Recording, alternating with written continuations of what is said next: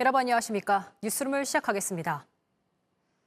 소가 걸리는 바이러스성 질병, 럼피 스킨병의 추가 확진 소식이 오늘도 이어지고 있습니다.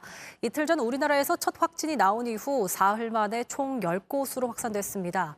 방역 당국과 지자체는 긴급 살처분을 준비하고 인근 농장 점검에 나섰습니다. 첫 소식 황예린 기자입니다. 경기도 평택시의 젖소 농장입니다. 방역 관계자들이 소들을 살피고 있고 바로 옆에선 굴착기가 땅을 파고 있습니다. 이렇게 울타리를 쳐놔 농장 가까이 접근하지 못하도록 막아놓기도 했습니다. 소방구역을 저희가 정해놨어요. 울타리 포함해서 저희가 소비시킨 소방구역 안으로 안 들어오시는 제1종 가축 전염병 럼피스킨병이 발생했기 때문입니다. 이틀 전 충남 서산 한우 농장에서 첫 확진이 나왔습니다. 이어 오늘까지 충남 서산시 당진시 태안군, 경기 평택시 김포시 등 총 10개 농장에서 잇따라 확진이 이어졌습니다. 확진 농장들에서 기르던 한우는 276마리, 젖소는 375마리로 모두 살처분될 예정입니다. 그 농장주와 합의가 되고 난 뒤에 현장 통제가 되면 바로 안락사와 살처분을 진행할 거고요. 럼피 스킨병에 걸리면 고열과 우유 생산이 빠르게 줄어드는 등 증상이 나타나고 폐사율은 10%에 이릅니다. 1929년 아프리카에서 처음 발생했고 2019년부턴 아시아에서도 나왔습니다. 우리나라에선 이번이 처음입니다.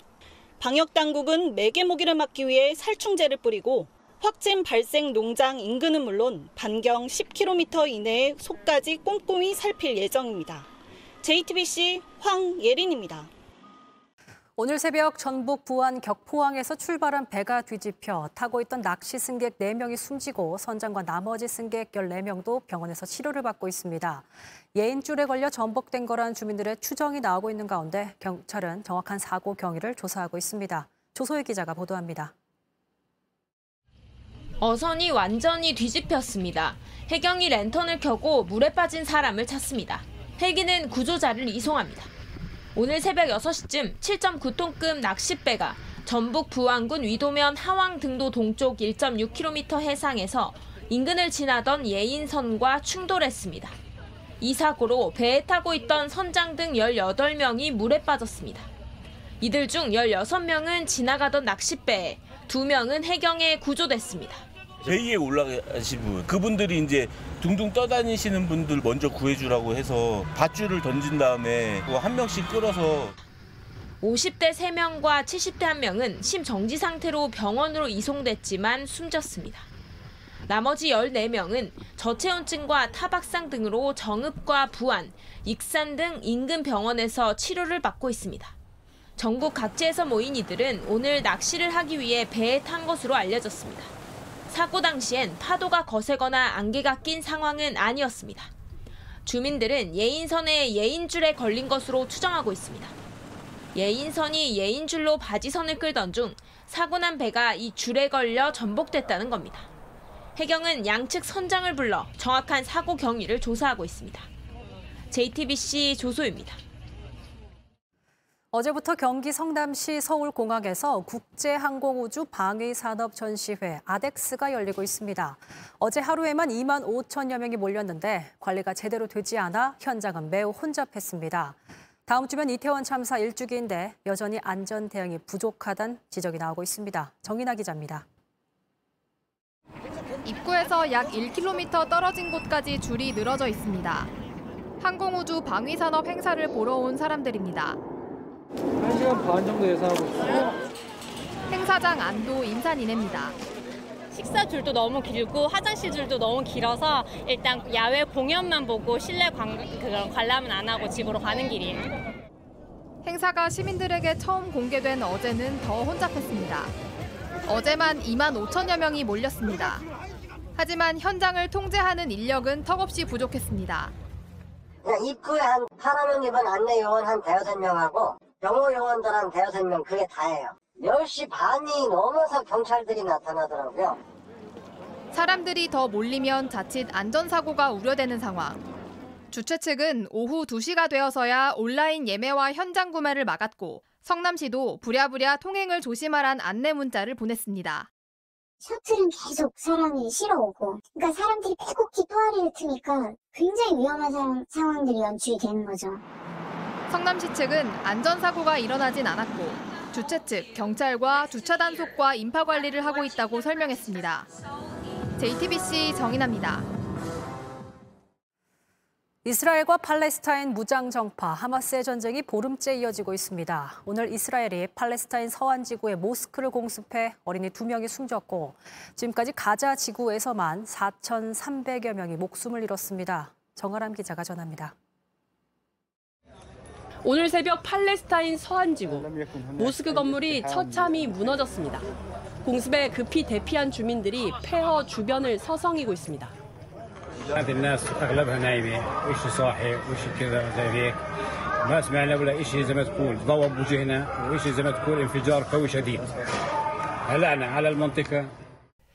이스라엘군은 테러리스트들의 공격 기지인 모스크를 공습해 무장정파 하마스와 테러 분자들을 제거했다고 밝혔습니다. 이번 공습으로 팔레스타인 어린이 두 명이 숨지고 여러 명이 다쳤다고 로이터 통신은 보도했습니다. 이스라엘군은 가자 지급 공습도 강화하겠다고 밝혔습니다. 오늘까지 가자 지구에서만 4만 3천여 명이 죽고 1만 3,500여 명이 다쳤습니다. ניכנס לרצועת עזה, אנחנו ניכנס למשימה מבצעית מקצועית להשמיד את הפעילים של חמאס, את התשתיות של חמאס. 이스라엘 북부에선 이스라엘군과 레바논 무장정파 헤즈볼라의 산발적 교전까지 이어지고 있습니다.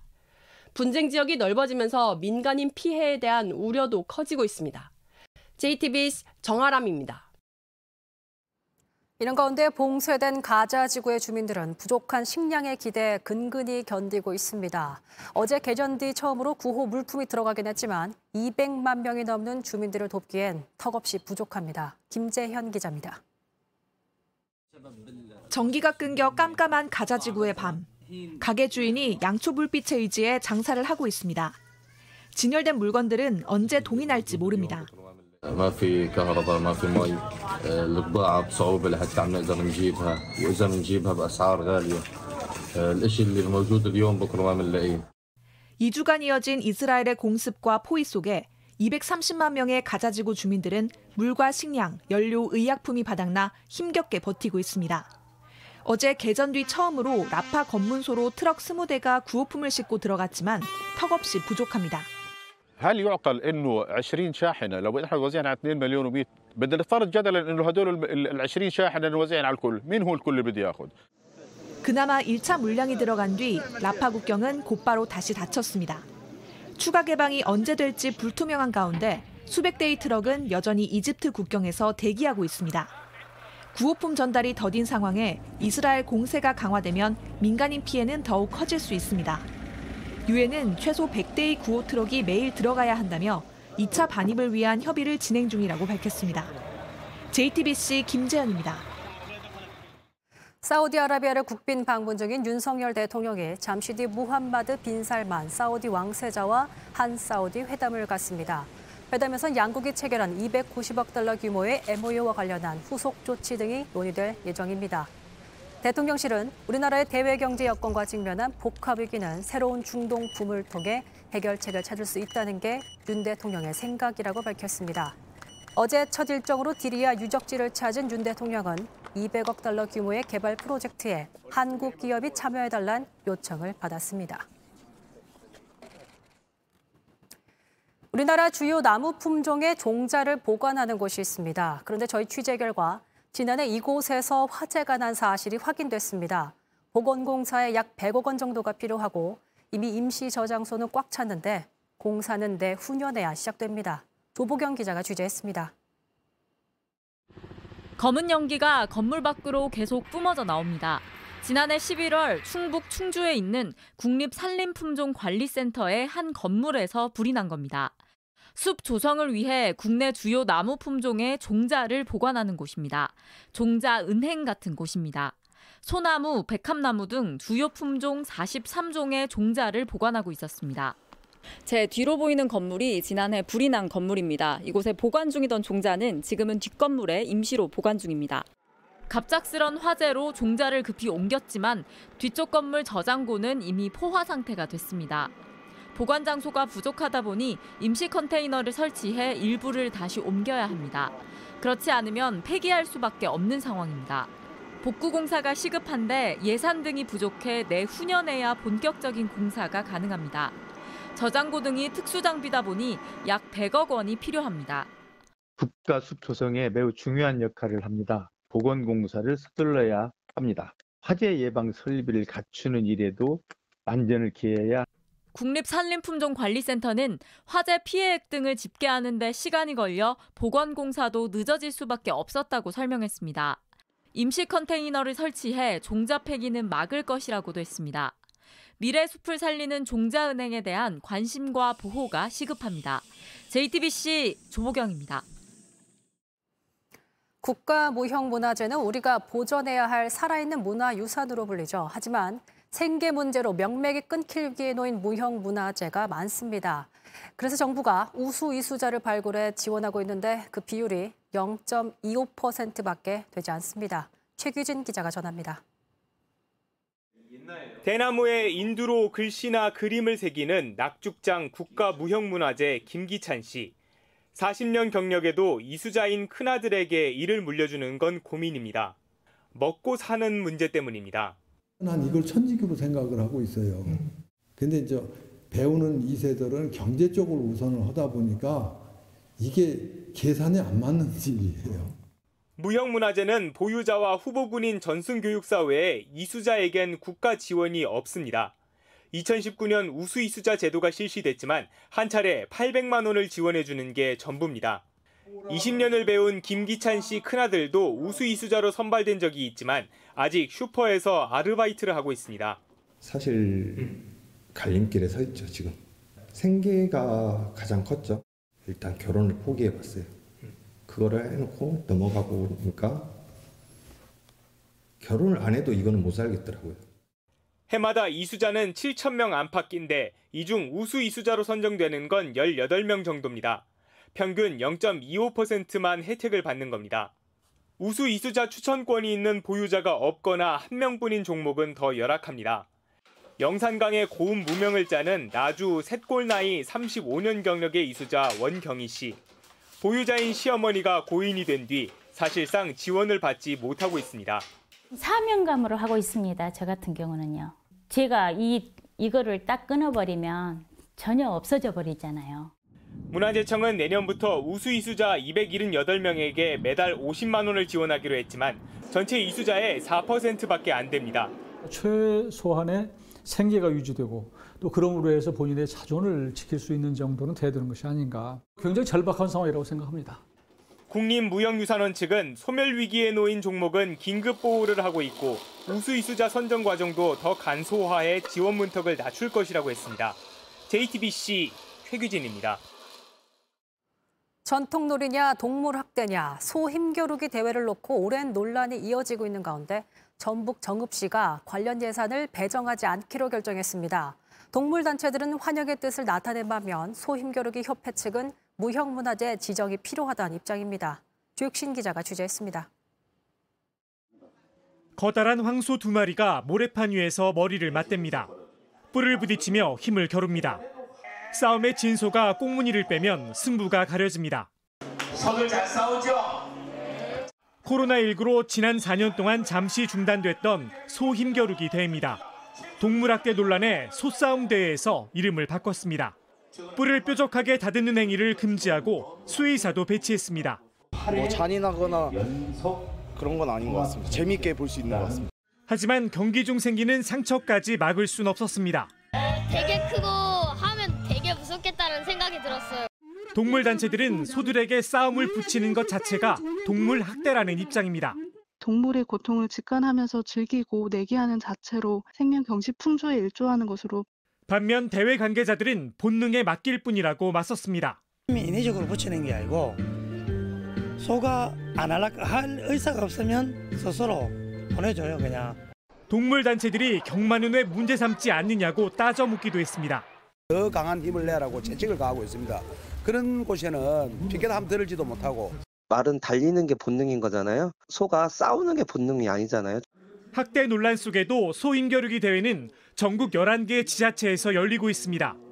그런데 최근 전북 정읍시가 내년도 예산을 편성하지 않기로 결정했습니다. 내년도 예산이 편성이 안 돼 있고요. 예, 지금 뭐 폐지냐, 폐지 아니냐 그 부분 거기까지는 지금 확정된 건 없는데 위기감을 느낀 협회 측은 전통 민속놀이인 만큼 아예 무형문화재 등록을 추진키로 했습니다.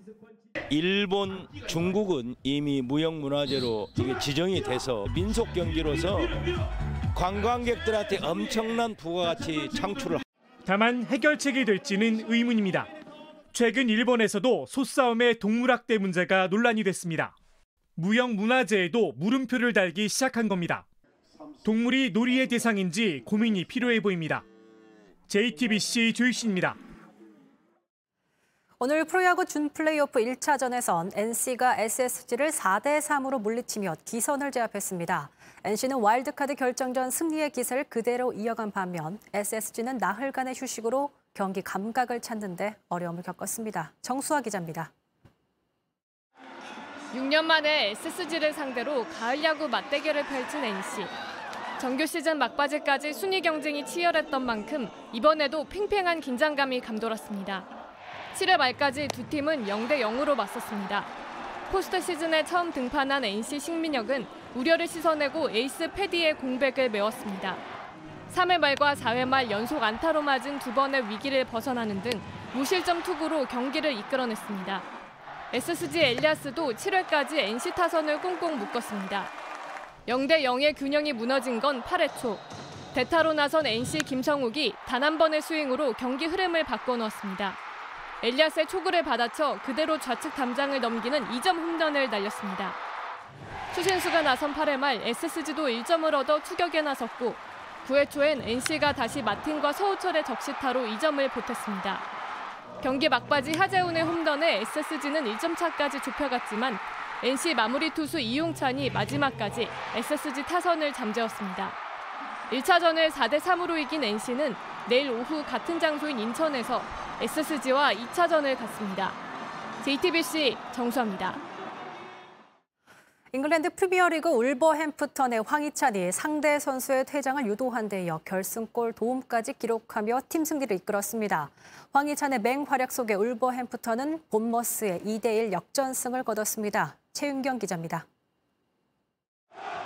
1대1 동점이던 후반 43분 황희찬이 페널티 박스 앞에서 동료의 패스를 받습니다.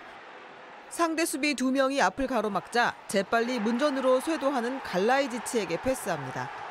갈라이지치가 그대로 오른발 슛으로 골망을 흔듭니다. 올 시즌 황희찬의 첫 도움입니다. 울버햄프턴은 이 골로 본머스의 2대1 역전승을 거뒀습니다. 경기는 초반부터 치열했습니다. 전반 17분 상대 솔랑케가 선제골을 터뜨리며 앞서갑니다. 하지만 후반 2분 울버햄프턴이 동점골로 균형을 맞춥니다. 후반 9분엔 황희찬이 상대의 퇴장을 이끌어냈습니다. 쿡이 드리블하던 황희찬의 다리를 걸어 넘어뜨렸고 황희찬이 강하게 항의하자 얼굴을 공격한 겁니다.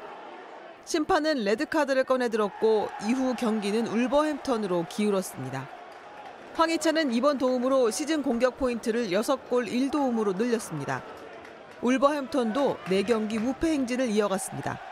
JTBC 최윤경입니다.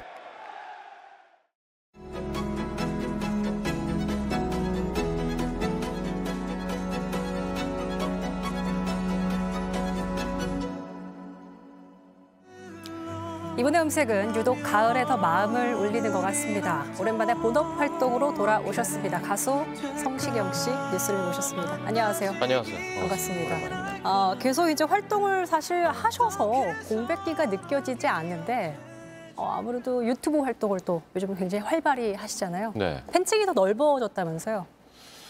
예, 남성 팬의 비율이 많이 늘었죠. 이 형 나랑 비슷하구나 해서 어. 좋아해 주시는 분이 많은 것 같고. 어, 네. 요즘 유튜브는 사실 어린 친구들이 많이 보는 매체니까. 맞아요. 어린 팬층도 좀 많이 는 것 같고 음. 그렇습니다. 사생활을 좀 보여주기도 하고 허심탄회하게 얘기도 나누시잖아요. 그런 모습들이 저는 되게 어 성시경 씨가 이런 모습도 있네라는 게 더 인간적으로 더 다가왔던 것 같아요. 아, 전 그 성격이거든요. 그대로. 아, 물론 나이가 들고 좀 둥글둥글해지고 네. 그런 건 있겠지만 네. 유튜브를 하면서 자 유튜브에서는 이런 나의 어, 모습을 보여줘야지는 없었고요. 음. 그냥 똑같이 했는데 아, 좀 알아주시는 분들이 많이 생겼다고 해야 되나? 예. 원래 본업은 가수이시다 보니까 아, 이제 음반에 대한 생각 계속 좀 해오셨을 것 같기도 해요. 그러니까 이게 뭔가 네. 하면 되는데 또 이렇게 쉽게 하기도 어려운 왜냐하면 시장은 변하고 있고 발라드가 물론 우리나라 사람들은 발라드를 좋아해 주지만 맞아요. 이제 더 이상 주류가 아니라는 생각은 분명히 있고 했던 걸 또 하기보다는 자신이 변화해야 된다는 약간 부담감도 있고 네, 그럼에도 불구하고 이번에 새 싱글 음원 네 잠시라도 우리로 돌아오셨습니다. 발라드가 말씀하신 것처럼 주류가 아닌데 그럼에도 이번에 이렇게 멋진 곡으로 돌아오셨고 굉장히 화제가 되고 있어요. 네, 유지가 됐으면 좋겠습니다. 잠시라도 우리라는 곡인데 네.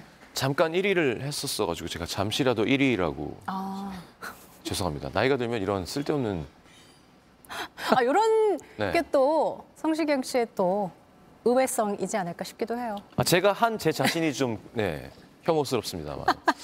아, 음원이나 앨범을 낼 때 결정과 기분은 항상 똑같은 것 같아요. 왔다. 이것이야말로 요즘 20, 30대가 좋아하는 사운드지. 이런 게 아니라 아, 그냥 결국엔 내가 듣고 이 노래가 너무 좋고 사람들도 좋아해 줄 것 같아라는 기대를 하면서 네. 내는 거죠. 근데 이 곡도 그렇습니다. 들으시면 사실 이제 딱 느낌이 오십니까? 아 좋다. 이거다. 음, 이 곡을 해야겠다. 그렇죠. 근데 그 감이 좋은 사람이 음. 가요계에 성공을 하는 거고 어. 그게 떨어지면 이제 은퇴를 해야 되는 거죠. 지금까지 계속 잘 유지해 오지 않으셨습니까? 해오 음, 글쎄요. 그러면 감이 굉장히 좋은 편이신 걸로 생각해야 되지 않을까요? 내가 발라드를 이 정도를 불렀는데 이 정도 곡이면 그래도 아, 1, 20대가 무슨 생각을 하는지 모르겠지만 내 또래 사람들은 듣고 좋다고 해주지 않을까? 뭐 그런 자신감 정도는 생기지 않나 싶습니다. 가수 나얼 씨가 작곡에 참여하고 함께 네. 이제 노래를 하셨습니다. 듀엣을 하셨는데 지난해 이제 나얼 씨 프로듀싱 프로젝트에 참여하신 걸로 알고 있는데 그게 이제 계기가 돼서 이번 앨범도 좀 이어지게 된 걸까요? 사실은 이제 이번 11월 중순에 일본에서 제가 미니 앨범이 나옵니다. 열심히 준비를 했는데 그러면서 이제 일본 앨범에 사용할 곡을 그때 나얼 형한테 한 곡 혹시 써봐 줄래 했더니 좋다고 그래서 곡을 써서 받았는데 노래가 너무 좋은 거예요. 일본 시장보단 한국 시장에 더 잘 어울릴 것 같고 그리고 형이랑 듀엣을 이렇게 라인을 하게 되면 너무 좋겠다는 생각이 들었는데 네. 형 이거 나 한국에서 내고 싶은데 미안한데 의도와는 다르게 됐지만 혹시 노래를 같이 할 생각이 있냐 근데 또 흔쾌히 어, 해볼까 아, 가 되고 이제 좋은 가사가 나오고 좋은 노래가 나왔다고 생각합니다. 두 번째 작업이시고 하니까 원래 또 친분이 있으시니까 더 수월하게 좀 진행된 것도 있습니까?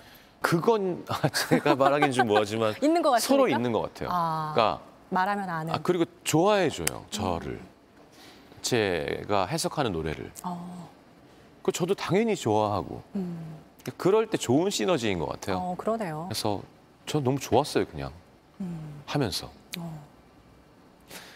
근데 다만 조금 더 어떤 매체 같은 게때 같이 한번 나가고 싶다는 욕심은 있습니다. 개인적으로 정말 두 분을 함께 모시고 싶다는 생각도 좀 드네요. 어우 야 그랬으면 너무 좋겠네요. 네. JTBC에서 좀 섭외 네. 좀 해주십시오. 네, 어, 좀 애를 써보겠습니다. 같이 좀 도와주시겠습니까? 아 그럼요. 매체로 이렇게 네네네. 크리스마스 특집 때 어떻게 한번 근데 네, 제가 두볼분때 이런 뭐.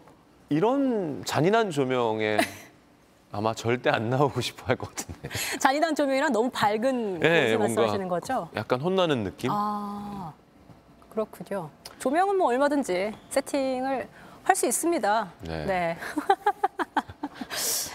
이렇게 멋진 이제 발라드로 돌아오셨지만 한편으로 스마트폰 시대가 보급가 너무 많이 되다 보니까 발라드가 힘을 잃었고 발라드의 감성은 단절에서 시작되는데 요즘은 다 연결돼서 좀 지루하다. 대부분 이별에 대한 이야기잖아요. 네. 헤어지면 다시는 만날 수 없고 다시는 음. 볼수 없는 사람. 요즘 세상은 헤어져도 언제든지 볼 수 있잖아요.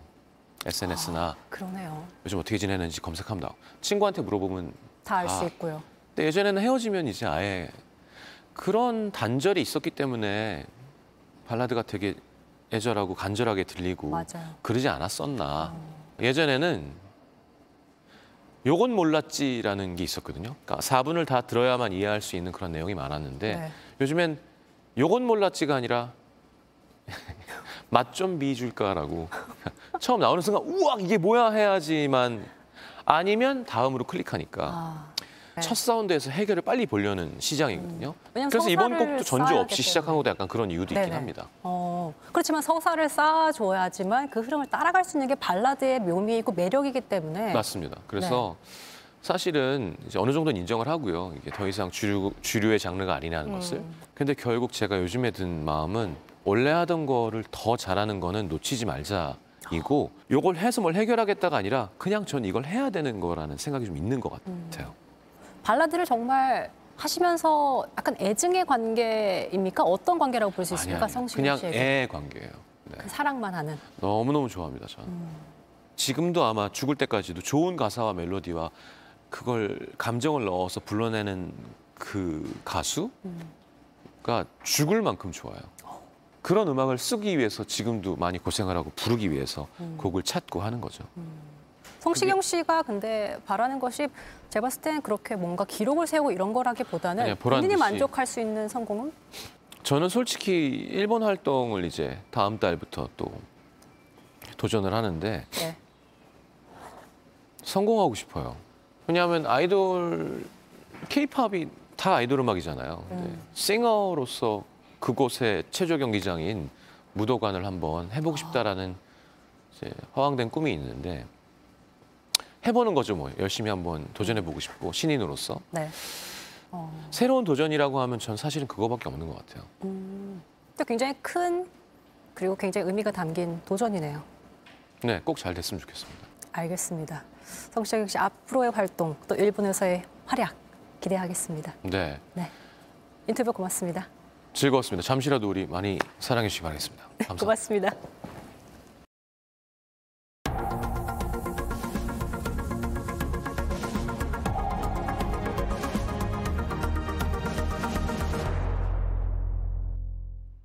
뉴스룸이 준비한 소식은 여기까지입니다. 시청해주신 여러분 고맙습니다.